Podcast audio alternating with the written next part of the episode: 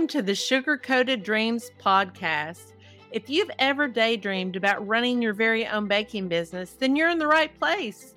I'm Lauren, the cheerful baker, and I'll be your guide on this delightful journey where sugar, passion, and entrepreneurship collide. In each episode, we'll chat with talented bakers, entrepreneurs, and cookie decorators who have transformed their passions into something truly magical. Whether you're a seasoned baker or just starting out, this podcast is for you. We'll uncover the secret behind successful baking businesses, share tips and tricks to help you level up your skills, and unravel the stories of those who've created thriving careers in the baking industry. Plus, I have an exciting announcement for all of our listeners. Introducing the Cheerful Box, a monthly subscription that brings joy and inspiration to your doorstep. Each box is carefully curated and filled with items to enhance your baking experience.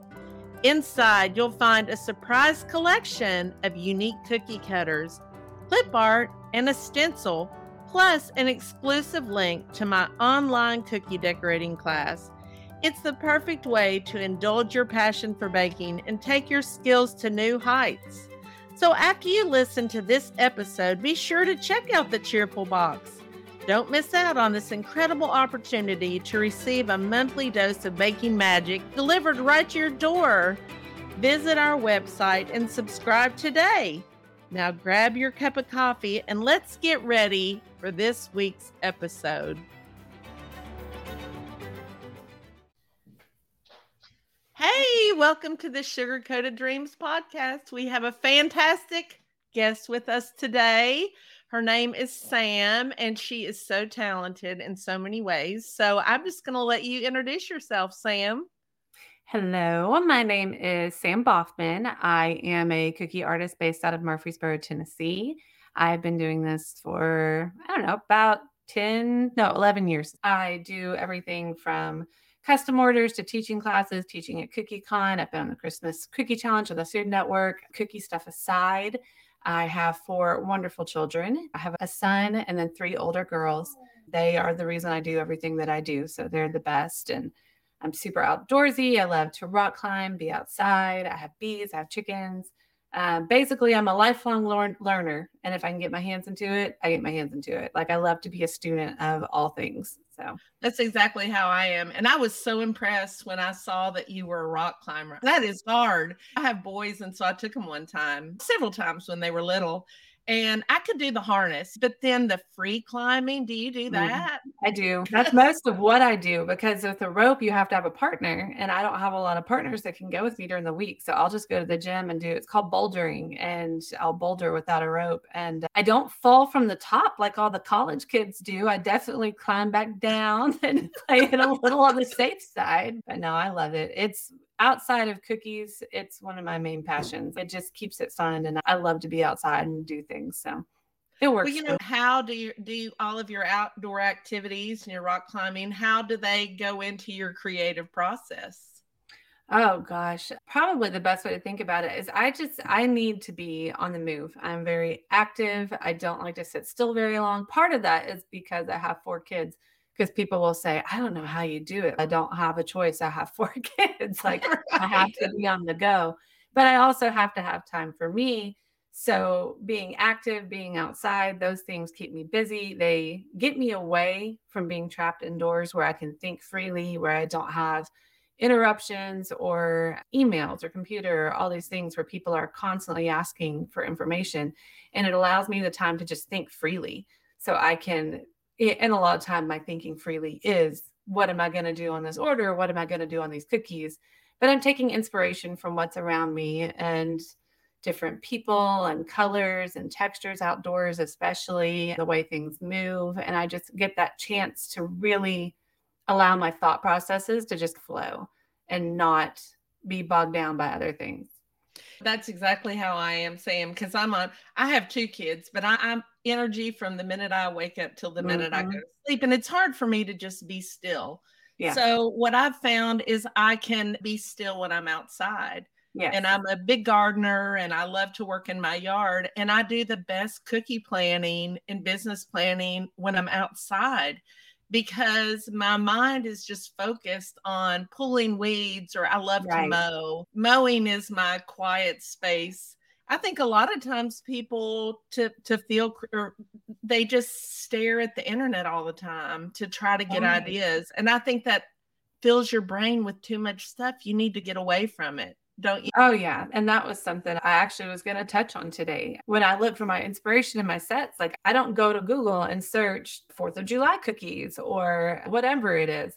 I usually I'll take inspiration from some things that I see from time to time or some really cute cutter sets like you make adorable cutters. I'll just go outside and think about what I feel when I have 4th of July or if I'm walking through a store and I see some cute decor or something like that that triggers more creative processes for me than right. sitting here researching. Like I'm I do much better when I just get out and think about the nostalgia of the 4th of July and the fireworks and the crowds and the smell of sparklers and all those things will trigger the creative process where I can start thinking, oh, how can I incorporate that onto a cookie? It's neat. I get a lot of inspiration when I'm walking through Target, looking at their decorations, their the candles and the vases and the flags and everything that they yeah. have, I think, oh, I maybe could turn that into a cookie. Maybe I could turn that into a cookie. yeah. And I'm snapping pictures and writing notes on my phone. I do and the then I go thing. and mow. I go and mow and it melds around in my brain and something mm-hmm. pops out. yeah, that's exactly what I do too. so how did you get started making cookies? You've been doing it a long time it's it's a long story, so I'm not trying to not let it get too carried away. But I used to work full time, like 50 to 60 hour weeks, and then I was able to have a family. So I came from working and being extremely busy all the time to having a newborn that slept a lot. and I didn't know what to do with myself because I couldn't leave. I couldn't just leave a baby unattended. So I had to find something to invest that energy into. And at the time, Cake Boss was just really starting to take off, like really big fondant covered cakes, big carved cakes. And I had a local friend who was doing them. So I thought, well, I can do cakes. That's something I can teach myself. So over a few years, I did, and I had another baby, and I really fell into the cake world because I I found a creative outlet that was manageable, that I just really thought was fun because you could eat it after. If it was terrible, you could just make it go away. And nobody knew. um, but I still found like I I felt like I needed to contribute back some way. I was so used to working and mm-hmm. helping mm-hmm. people and making cakes was a good creative outlet, but I wasn't doing anything with it at birthday cakes or whatever. So I started a project. It was called We Deliver Love and it was what I called a caring and sharing project. And it was for makers, people who made homemade gifts. And we didn't call us makers back then, it was just crafty people. So you could come to my website and you could nominate a friend of yours anonymously to receive a homemade gift. And then Aww. I would oh. match you with a crafty person and they could send whatever their heart desired. And the whole thing was anonymous. So that way, it was during the holidays. I was like, because people, some people have seasonal depression, some people have bad memories, but it was just meant to be like a pick me up. So somebody who was having a hard time would just randomly get a homemade gift in the mail, and it could be a oh, blanket. Oh, nice. Look, you're gonna make me. You're gonna make me cry. That's the sweetest thing I've ever heard. I didn't know that about you. I yeah, mean that, it, that's amazing. It was real. It was really nice. There there were some incidences. We uh, focus on the overall fun, happy part of it. But I noticed because some of the people who were recipients would write me emails and say thank you. And I'd be like, I can pass that along to your gifter. But it was all, like I said, all anonymous. I started getting emails of people saying, Thank you so much for these gorgeous cookies. And I was like, What gorgeous, gorgeous cookies are you talking about? I don't know anything about gorgeous cookies. So I went back and I looked to see who the sender was. And I noticed this one person had sent several sets, and her name was Sarah. So, of course, I had to go figure out who Sarah was. And it just so happened that I was looking through my website data and I noticed that a website called Cookiers Are Us was giving a lot of traffic to my website. Mm-hmm. And so I go there and I found the forum that Mike and Karen created years ago. And oh. that was where I was introduced to the cookie community. So I show up in here, this cake person, and I'm looking at all these beautiful cookies And I'm not going to lie, I thought, what a stupid thing to do. like, they're so tiny. They're so small. Why would you do that much work on? Oh, it just it blew me away because I had such respect for them, but at the same time, I was like, that is so dumb. Yeah, it's so but, time consuming. Every yeah. shape is different. Every design is different. And then they're just sending them out to people for free for fun. And I, but I was blown away by the kindness and the community that they had. So I come in and I'm like, hey, this is me. I see y'all are coming to my website. And y'all are sending cookies. I just wanted to say thank you. This is amazing. I do cakes. I don't do cookies. I couldn't do this. And they were all very much, yes, you can. You can do it, Sam. And I was like, I don't really want to, though. but Sarah and I started a friendship and she encouraged me to give it a try. So I tried it. And the first cookies I ever made were terrible. I teach a lot of cookie decorating classes now, and people are like, "Oh, my cookies are so bad." I'm like, "Girl, you have no clue how bad this can go because my first cookies were not identifiable. They spread, they puffed, they were supposed to be ghosts for my then three year old to take to school. The royal icing didn't work. I slapped some melted chocolate on it because I was like, at least it's white chocolate. It'll still look like a ghost. And I showed them to my daughter and I was like, honey, would you like to take these to school? And she's like, that's okay, mom. she was tricky. I was like, are you? But I made them for you and your friend. She's, there'll be a lot of snacks there. It's okay. they were that. You hang up your apron. You hang up your apron. You're like, okay, maybe, maybe I won't go this route. they were that bad. I think I sent rainbow cupcakes. I was like, I'm going to do rainbow cupcakes like that. But Sarah, gave me the best cookie advice for a beginner that I've ever gotten. And I still to this day share that advice with everybody. You bought the jar of meringue powder, finish it out. And I know that sounds so okay, but the first batch of royal you ever make, it's the worst. You've seen all these people do it, and then you do it, you think it's going to be easy, and you have no idea what consistency is. You have no idea what the ingredients accomplish. You probably never even heard of meringue powder. And if you did, maybe you haven't enough. You don't know how it functions. And normally, those little jars that you get at Hobby Lobby, they're like four recipes worth. So I did my second batch and I was like, fine. And she's like, here's a couple clues on the cookies. Use my recipe for the cookies try again with the meringue powder. So I tried it again and it clicked. And I was like, oh, okay. Okay. These were so I could, I think I could do a little better though. And the third time, like it just all kind of came together and it was hooked pretty much instantly. And obviously, they were still beginner cookies, but they resembled what they were supposed to resemble. And me right. being who I am and pushing myself the way I do, I just started trying to figure it all out. There were no classes here at the time, there was nobody teaching. There may have been some online classes, but I hadn't found them. The forums were a great resource if I had questions, and people were super helpful and fast to answer. But it's not the same as having someone do it in front of you. And I'm such a mm-hmm. hands on learner anyway.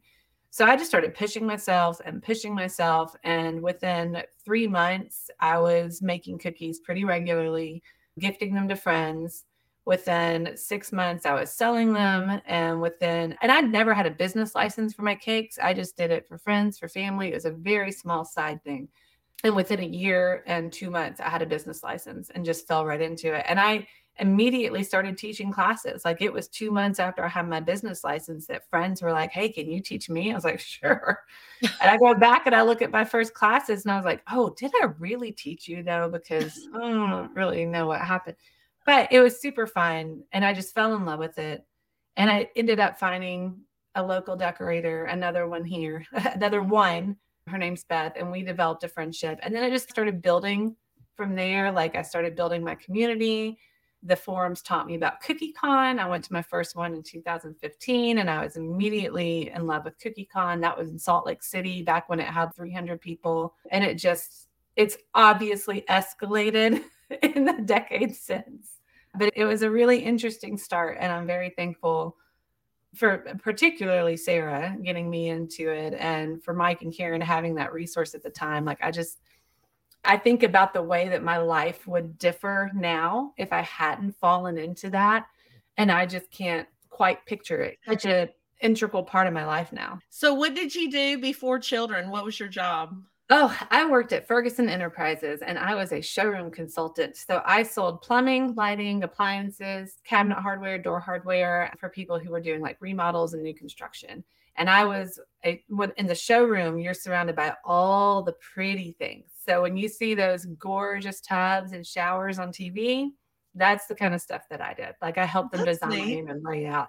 I okay. a lot of it. It was really cool industry it's it when you were saying that's great advice to just go through the meringue powder, not give up because I grew up baking with my mom all the time. I made cakes for my kids for their birthdays. And when I started decorating cookies, before I knew what I was doing, my husband and I would make royal icing, what we thought was royal icing, and we would spread it on a cookie with a toothpick and it would take us like five hours to make 24 cookies, but we thought it was fun. And yeah. our, it, it, it, worked out. I was the room mom. So my kid didn't get to say, I don't want those cookies or it's okay, mom. I took them. I took them anyway. And they were boys. They didn't care what they looked like. I thought once I took my first class, oh, royal icing, I can do that.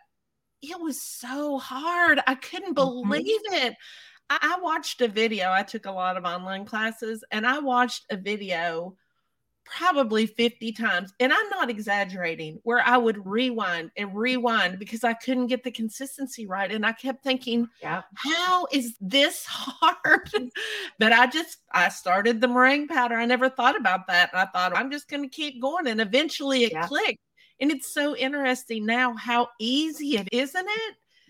But now we know what we're looking for. Right. thing too, when people are learning and they're newer decorators and they get so down on themselves so fast because the industry's so big and they see so many cookies. I'm like, girl, it's gonna take a little bit. Like mm-hmm. it'll happen. Trust me, every one of these people had the same struggle. And now I can do it. It takes me five minutes to make a batch of royal and 25 minutes and I've got my cookies baked and here we are ready to go. But right. The first so, little while, no so you said you started teaching right away, which is interesting because when I asked you what your background was, I thought you were going to say I was a teacher, but you weren't. But you just all. had you had the desire to share that fun knowledge with other people. I've always been someone who doesn't mind being in charge, like being a leader since I was a kid. I've always I have a thick skin. I don't get too flustered by people and I like everybody to be able to participate in an experience. And even when I was a teenager in youth group and school and elementary school, I was the same way.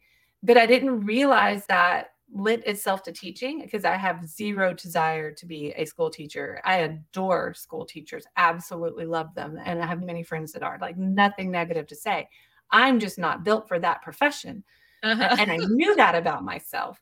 So I was shocked to learn how much I enjoy teaching cookie decorating. And I know it's a different age group for the most part. I'm not teaching tons of kids' classes, but even when I do, they're super fun. But it, it really did. It caught me by surprise, like how much I enjoyed it. Now, so I do coach youth sports as well. I coached rock climbing for a while. I coached basketball, and I didn't realize that I was going to like those things either. So it's funny. Like I never thought I'd see myself in that position, but it's my favorite aspect of my job. So you obviously like competition. and I know that about you. And you tell me about the sports, and that definitely goes hand in hand, right? I never thought that I was very competitive. I was an athlete growing up. I was a swimmer and a tennis player, but I just did it for the social aspect. I didn't do it because I wanted to be this great athlete. I didn't think mm-hmm. I was that competitive. And then for a while, I was a consultant for Southern Living at Home. I found out that I could win a free trip. And man, did the competitiveness and competitiveness within myself, not for other people, but right. you dangle a carrot in front of me, and I'm going to do whatever it takes to get that carrot. I grew up with three brothers, and we were a very sports heavy family, and uh-huh. everything uh-huh. was a competition. So uh, my whole life is still that way even with my kids sometimes obviously it's all good natured. Not my children, no, I love them dearly, but every now and then we'll just pick at each other and I'm like, oh, they clean their room better than you cleaned your room. And they're like, say what? yeah, they did. a little trick, but they get it from me. That's good parenting. I mean, it works. so tell me about the latest. We just got back from CookieCon mm-hmm. and tell us about your latest experience with your competition piece for CookieCon because that was amazing. Thank you. I made the Trevi Fountain. It was around the world category. And I knew I wanted to do something that was very challenging for me. If you ever look at the history of my work, like I've won an Orlando Sugar Show piece 2020, was it 20? No, 2021. Sorry, COVID really messed up my years. 2021, I won with a piece of Diagon Alley. And a lot of people remember that piece. It really spoke to a lot of people. I was very honored by the response to that cookie but if you look at it, it's very my style. It's textured, it's wonky, it's not perfect, it's colorful, it's everything's it's a collective mess that works together because that's my style. Like I don't get bogged down in perfection and symmetry and details. I don't prefer it. It's not, it doesn't reflect in my work. So when I was thinking about the round the world, I love 3D cookies. They're my passion, and I don't get to sell a lot of them. So competition is where it comes out. And I really wanted to push my skills and do something where if people saw it, they wouldn't know it was my cookie. A lot of people can recognize my work. So I wanted to step away from that completely. It was hard. it was really hard. I think I spent about probably about 30 hours decorating on that piece. But the planning, I couldn't even put a number on it because I did it over the course of months when I would it would click. Oh, this is how you need to make that structure. Oh, this is how you need to create that effect. And so much goes into architectural planning anyway. So I had rulers and printouts and I had drone like drone footage of the Trevi fountain. Is that right? I could look at it from different angles so I could work out the perspective that I wanted to convey because 3D challenge or 3D cookies are really challenging on perspective. And it was layers and layers of perfect royal icing and straight columns.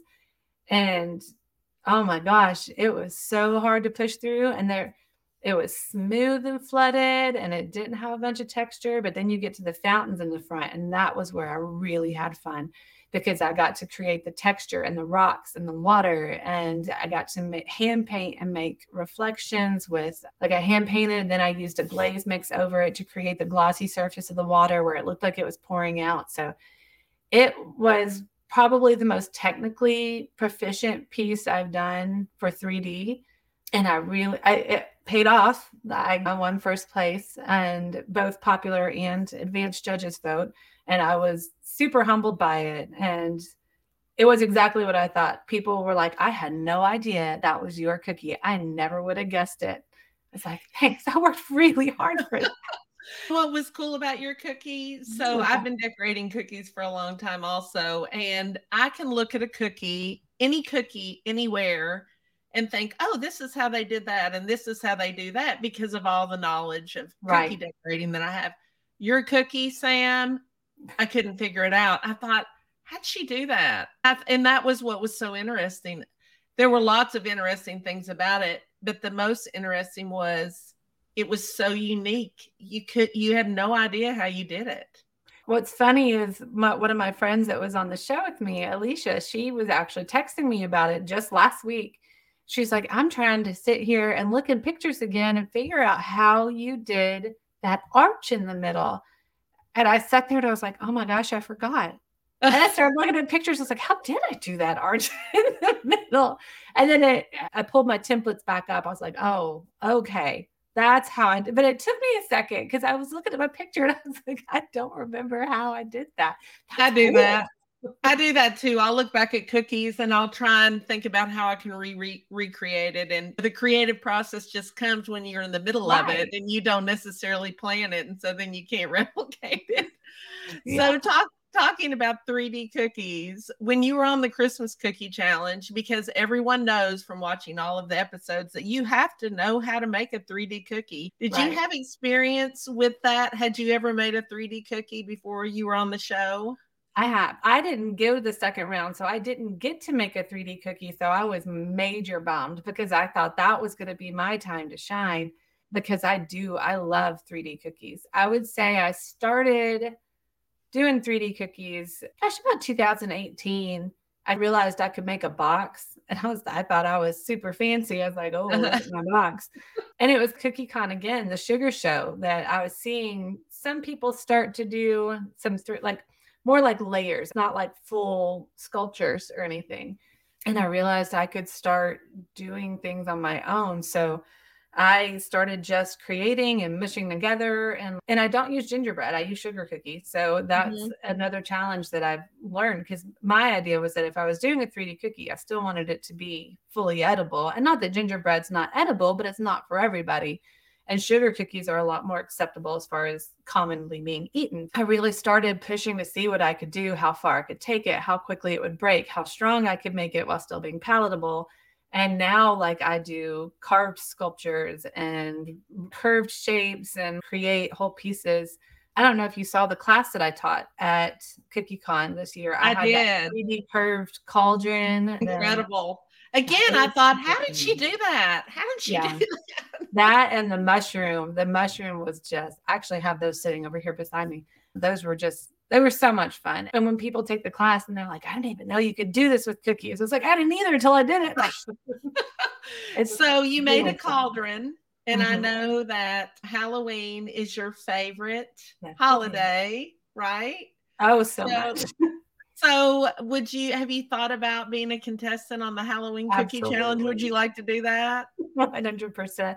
The Halloween cookie challenge did not exist when I applied to be on the Christmas Cookie Challenge. And when I found out it existed, and not only that it existed, but was airing the same year, I was like, you guys, I was this close to my dream show. And I loved watching it. And I sat there the whole time thinking, oh, I know what I would do. Oh, I know what I would do. So, yeah, I had like when they had applications earlier this year. I went back to do my application video, and we do a haunted woods on my property every year for Halloween. And I create the whole thing. So I'm back there in my application video. This is where we hang the bodies, and this is where we put the tombstones. And I was like, I'm going to be a shoe in now. they didn't pick me, but it is a goal. I would love to do it, like, absolutely love to do it. Because I loved my experience on the Christmas Cookie Challenge but Christmas is not my favorite. And they make you play it up. Oh, it's my jam. So yes. I, I, felt so like a liar. I was like, oh, I love Christmas. It's my favorite holiday. And inside, I'm thinking pumpkins and ghosts and tombstones and blood. like, no, this feels wrong. Are there any experiences, funny experiences from when you were on the Christmas Cookie Challenge that you'd like to share? Yes. So, you know, when you're being judged, they only show a very small portion of it on TV. So you're standing there for much longer while they tell you all the good things, all the bad things. And you can tell they have to really think about what they want to say. Like they have to have a variety of things because you don't know what's going to air and what's not. They have to give their editors options. So, one of my goals with being on the show was I did not change my style, my personality. I was like, they're going to accept me for me or they're not going to accept me, and that's fine. So my piece was very highly textured, had a couple of layered 3D elements. I couldn't go full 3D in the first round. I definitely made some things stick out off the cookie, but it did have a lot of texture on it. And Marie, she was looking at my cookie and she said, there's so much texture. It makes my head hurt. Like looking at it hurts my eyes a little. It's almost like there's so much texture. I need to look away from your cookie for some relief. And I was like, did the pioneer woman just tell me that my cookies caused her physical pain? Like on camera. And I'm looking around because you can't break. You can't be like, oh my gosh, Ree. And you're just like, yeah, thank you. Yeah, I could see that. Thank you, Ree. And the whole time I'm like, dying inside, looking around the room, kind of, is anybody else hearing this? Do y'all yeah. hear it to me? And of course, hey, it made it memorable. It, made it might have been memorable, right? on a t-shirt. I was like, I wish y'all had put that in the episode, especially knowing I was going home first. I was like, please let me go down in flames. Make it brutal if you're going to send me home. Let it at least be rememberable. Or like, put that on there. Um, and of course they didn't because I think she, I don't think she meant anything malicious by it. She was just really struggling with something to say. And that's what popped out. But I was like, oh my gosh, I want a shirt with it on the back that I can walk around and be like, that was me. That's awesome. Talking about memorable, when I met you, or I don't even think we had officially met, but we were in this group together, the right. Christmas Cookie Challenge contestants. I knew that I would like you whenever I saw your amazing video uh, the read. I don't know what I did. Hold on. I thought that honestly, Sam, I'm not kidding when I say this. That is the greatest video I've ever seen on social media. I watched it so many times over and over everything about it. So tell us about the video, where you can see it, and what was the inspiration behind that? Because it was fantastic. So this video she's talking about, it's on my Instagram. It's a pinned reel. So if you go under my reels on Sammie B Sweets, it's one of the first video that pops up. And I don't know what I was thinking. I just I like to have a lot of fun. And when we were kids, I used to make stupid videos with my friends all the time. And my kids are finally at the age that we can make dumb videos together. I don't mind being goofy or silly. I love making people laugh. And I don't even know what made me think of cardboard cutouts of Ree and Eddie. And I was slightly concerned I was going to get sued. I was like, well, just see what happens. they might sue me, they might not. So I designed these and I had them shipped these giant cardboard cutouts of Ree and Eddie life size to scale with her boots on. She's slightly taller than me. And I had them shipped to my house. And as soon as they came, I was out front and I was taking pictures with them and posing with them. And my neighbor, this speaks to who I am. She just looked over and laughed and walked inside. This is just a normal day. This is not a show stopping scene by any means. She was just like, ah, it's just Sam doing Sam things over there. But we had so much fun. Like I contacted some local businesses and we went and filmed in those. My husband's uncle dresses up like Santa, like professional Santa. So I hired him to come and do the Santa bit with me. We went to local parks, local playgrounds, but probably the most absurd place was Opryland Hotel. Super classy, super gorgeous, all decked out for Christmas. I was like, I have to film here. They might kick me out, but I've got to do it. And it just so happened that my kid was competing in the beta club competition there over the holidays. So I was like, I have an in. I'm already a chaperone. So, you know, I bring them into the hotel with me. And then when all the competition's done, I just grabbed them and started running around the hotel. So I have my selfie tripod and I'm standing in the middle of these crowds looking at these beautiful decor all over the place. And I'm just filming myself like dancing with Ree and Eddie, and people were staring at me like I'd lost my mind. I had one person try to steal Ree at one point. She's, oh, I didn't realize it was yours. I was like, why would you think this was up for grabs? Who thinks that you can just take? Why did you want? I, the whole thing was weird. had several women ask if they could purchase Eddie and take him home. I was like, these are nefarious ideas. I can't you contribute to this but it was a lot. That'll be your next business, right? Ed cutouts.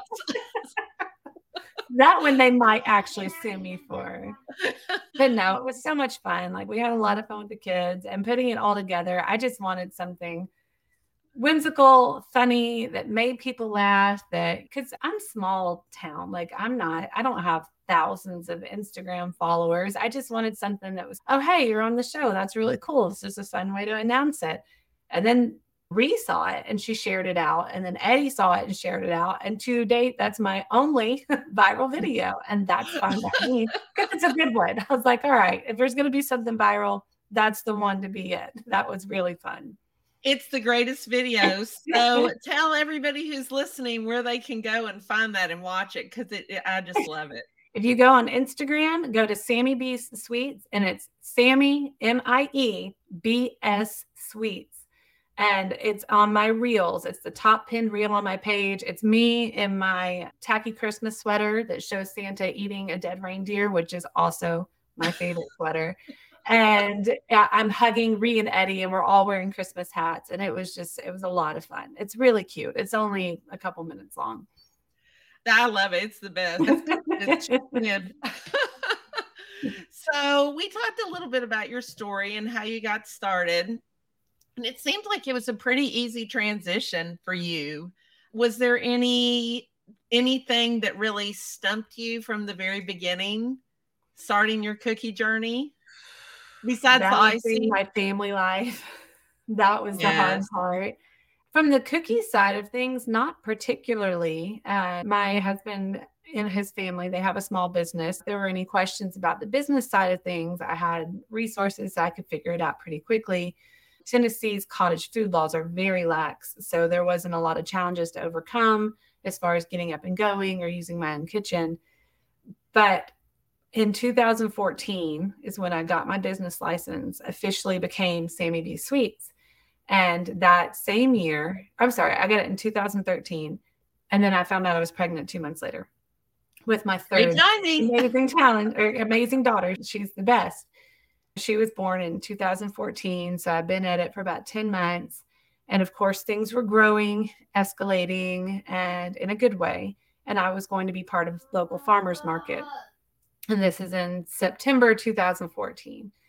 And it was really hard because I had a baby that I adored, that I loved, that needed attention. And I was in the kitchen a lot trying to fulfill the obligation that I had made to sign up for this market. And it's two days before the farmer's market. And she had cried for about two and a half hours, needing me, just not even needing her basic necessities were met, but she wanted her mama. She wanted to mm-hmm. play. She wanted to have fun and not be stuck in a walker or a bouncer or a playpen. And it just hit me. I was like, I'm doing this all wrong. this is not why I'm doing this for my kids. Why am I here watching her just sit there and cry? This is not what I signed. This is not what I signed up for. And mm-hmm. even though it seemed like it was a bad business decision, it was the right personal decision to call and pull out. So I called and I pulled out, and I know that left them in a lurch. And I knew that I was potentially damaging my reputation. But I picked up my daughter and I went to the park and we played on the swings, and it was the best afternoon. So, yeah, it was a hard lesson that I was fortunate to learn when my business was very young before I invested years mm-hmm. into it and missed so many opportunities. And that's still to date my biggest challenge is i of course i would love to grow. Of course i would love to travel and teach and be sam the cookie girl that does the 3d cookies that does all the amazing things. And it would be great to have a big following and to have a whole career but i have four kids at home that need right. their mom and that's what i always wanted to be so sometimes i see other people reaching these goals that in theory i have but then I look around and I'm like, no, that's not really it. That's not the goal. This is the goal. And it means curbing myself some. It means not doing some things that I want to because I'd rather be here with them. And that's it's still hard for me to learn sometimes. You know, you see people doing these great things and you're like, "Oh, I could be there. Oh, I could travel to that." But no. I'd rather be taking the basketball and taking them to their climbing lessons or going on the field trips and doing right. make the most difference in their life. So good for you because I have the same feelings that you do. And my kids, I, that's all I wanted to be. I wanted to be a mom. And then I this cookie thing happened and I had to figure out how am I going to because I was a stay-at-home mom at the time. Yeah. And then I worked a little art job because an art teacher job because I wanted to be where my kids were and and so I thought, how am I going to balance this? Because my first priority is going to be my kids. So for me, I would get up really early in the morning. And that's what I would do. One day I would get up, I'd make cookie dough once a month, and then I'd put in the freezer. So I only did that once a month, usually on Sunday afternoons. And then I would get up early in the morning, I would bake the cookies. The next day I would get up early in the morning, I would decorate the cookies and so I found that it didn't get into my kids into my it didn't interfere right. with what I wanted to do, which was just focus on my kids. Right. And then I would do it when they were in school. And man, am I thankful because my oldest is 21, he's in college, and my youngest is 17. And I look back and think of all the wonderful things we did together. But I also am proud that they have seen, and the same with your kids, they've seen their mom take something from nothing and make it a success. And I think that it's a great teaching moment for your kids too. That was one of the big things with me being on the show, especially knowing going into filming, you you don't know if you're going to win, you don't know what you're going to look like on TV.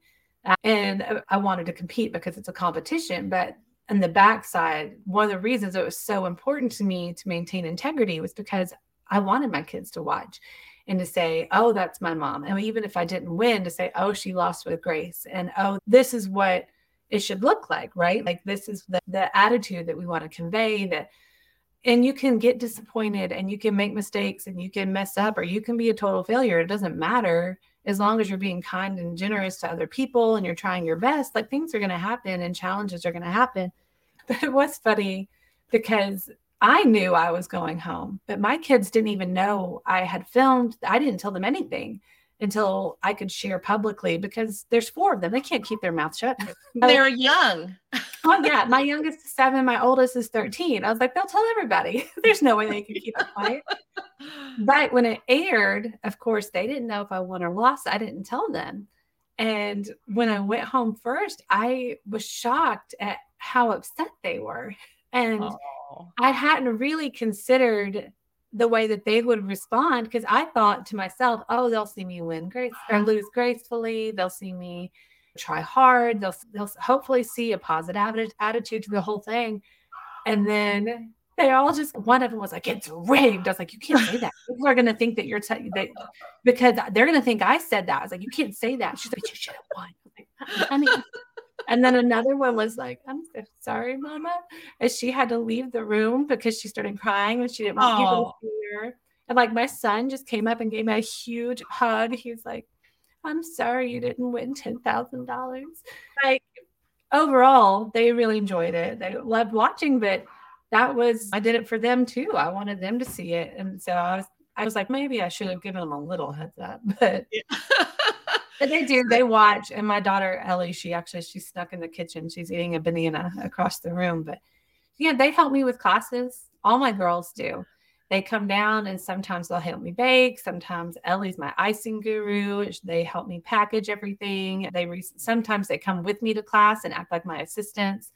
And it's good for them too because they get out and they have to step out of their comfort zone a little because most of my students are adults so they have to learn at 12 and 13 to come up and what can I help you with? Or let me adjust that for you. And it takes a lot for them because, you know, one of them's really introverted. So it's, which I don't know how an introvert came from me, but uh, they are such an integral part of it. And I do hope when they're older that they can kind of look back and see the things that they've learned, but also know that they were my priority and that find yes. that balance. Right. It's just the balance of it.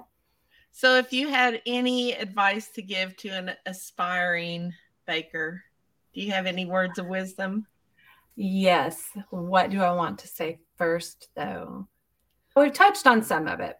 I think finding your true voice as a cookie designer or a baker is really important if you can find that early on. Because I think so many of us, when we're starting out, we immediately go to see what everybody else has done and we copy it. And I don't mean inspire, I mean, we're like, I like that cookie that mm-hmm. way. Not that there's anything wrong with that. You're giving credit or you're just it's super cute and you want to do it. That's great. But I don't think that's how most people enjoy the process as much. I think at some point you start to burn out, right? Like you want as a creative person to find your own voice and to do the things that make you happy.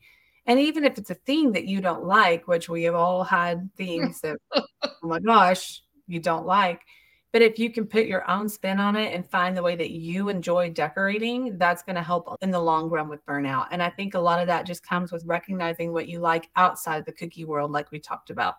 Going around in real life, Hobby Lobby, Target, Walmart, whatever, outdoors, people walking, or even if you are on the internet, like Googling artwork instead of cookies, Googling sketches, Googling sculptures, things like that. It'll just, it kind of opens up your world more to where you can start putting yourself in your cookies and enjoying it more. And probably the next, and prob- what I think is the most important is find your community in the cookie world because you need it. Like you can do this on your own, but it's so much better with people. And we are very fortunate where I live. There, I have taught cookie decorating classes for years. Many of them have started businesses, like too many for me to have kept up with. Many of them teach classes now. And a lot of people think, aren't you putting yourself out of business? I'm like, we no, we have the best community. If mm. one of us is sick or one of us has a family emergency or somebody's missing a cutter or somebody's eddy goes down, whatever it is, we've got 50 strong that we can go to and say, hey, you guys, like I'm in a bad position. Can one of you help? And there's always someone, always. And even beyond that, if you don't have a local community, still having people, we're all going to have experiences that put us in a bad position or where we make a mistake and we don't know how to recover or how to handle it. Talking to people mm-hmm. online in some of the Facebook groups and communities, that's going to help ground you and give you better responses than your knee jerk reactions. I'm very thick skinned, not much gets to me at all, but that's unusual for a lot of people, for a lot of women. And especially since we're sensitive and especially because we do take things so personally, finding that community to help support you when you need it is just, I think it's, I think it's critical, honestly. If you're mm-hmm. doing it at all, wanting to be a business or aspire to grow that way, I think, I think that's probably my biggest piece of advice is find those people. I totally agree. I totally agree. In fact, when I started my cookie cutter subscription box, one thing that I did was start a community of decorators that get the box because right. I know how important it is, especially when you're just starting, to have somebody to ask questions to and to talk talk things through and just get support because most of us are in our kitchens by ourselves with our podcasts and our crime, crime shows, right? it's good to have those friends. So, are you ready for our speed round? Yes. Okay. I didn't. How fast is it? Can it be competitive? it's competitive. No. Who was your teenage crush? Oh, Brad Renfro. I don't know who that is. You're a lot younger than me. no, he died young. He, it was very tragic. He was Huck Finn on like with the Jonathan Taylor Thomas. All the girls thought Jonathan Taylor Thomas was so cute. Nope, I liked Brad Renfro. He was adorable. Do you have a favorite cookbook? My grandmother's. We put one together when she passed. It has all her recipes in it, and people in the family got copies of it. So it has photocopies of her handwritten recipes. That's the sweetest thing. A friend of mine is a designer and he has the most beautiful home. And my favorite part of his home is he has his grandmother's handwritten recipes in frames on the wall of his kitchen. I just think that is mm-hmm. just the most wonderful thing. Yeah, I love it. It's just a little piece of her. We used to spend a lot of time at her house when I was younger on Sunday afternoons and of course, it was very traditional Southern cooking and food and things that she'd made for years without a recipe. And at some point, somebody made her write some stuff down. So I'm not entirely sure that it's actually accurate to how she made the things. That's a good generic guide. So we'll go with it. so if you could make cookies for anyone, living or gone, who would you make them for? It's going to sound really shallow, but Paul Rudd. He's he's been okay. We say teenage crush. Brad Renfro was my first crush. Paul uh-huh. Rudd when Clueless came out, it's been Paul Rudd since. Okay, so what's that? I don't even know how many years now. But he's genuinely just a funny person, an appreciative person, a kind person. He's been married to the same wife for a long time. And I just think it would be so fun to make cookies spanning the course of his entire career and be like, here's your cookies, Paul. You need to do that and put him on social media and tag him and have other people tag him. You never know. You might meet. Well, the thing is that holds me back from it is I, if you look at my work, you will very rarely see people's faces. That's because I can't do them because they look young or misshapen or like they've been in some disfiguring accident. I don't do people ever. And they made me do people on the show. I was like, oh, Oh, no wonder Santa looks a little like he's had too much to drink and some eggnog on Christmas. That was my bad, y'all. Not a people. People are hard. They are hard. they are. So tell us, we already know where we can find you on Instagram. Where else can we find you? Facebook, also Sammie B Sweets is the same tag there. And I do have TikTok. I just only use it to post videos like once every seven months or so. I'm working on being better, you guys. I'm trying to do more, but it's hard. It is. It's hard. It is. Your kids are at the age though when they're a little older. You just say, here's my TikTok account. You post all the videos and they'll be on it. They're getting there. They're so close. My 12 year old, she's really getting into a bunch of stuff on the computer and making her own videos, but she's not quite into the filming side of things yet. So I'm like, all right, get some more practice in your belt. A couple of years, I'll start paying you and you can do it for me. Yeah. I would like to start teaching online classes more.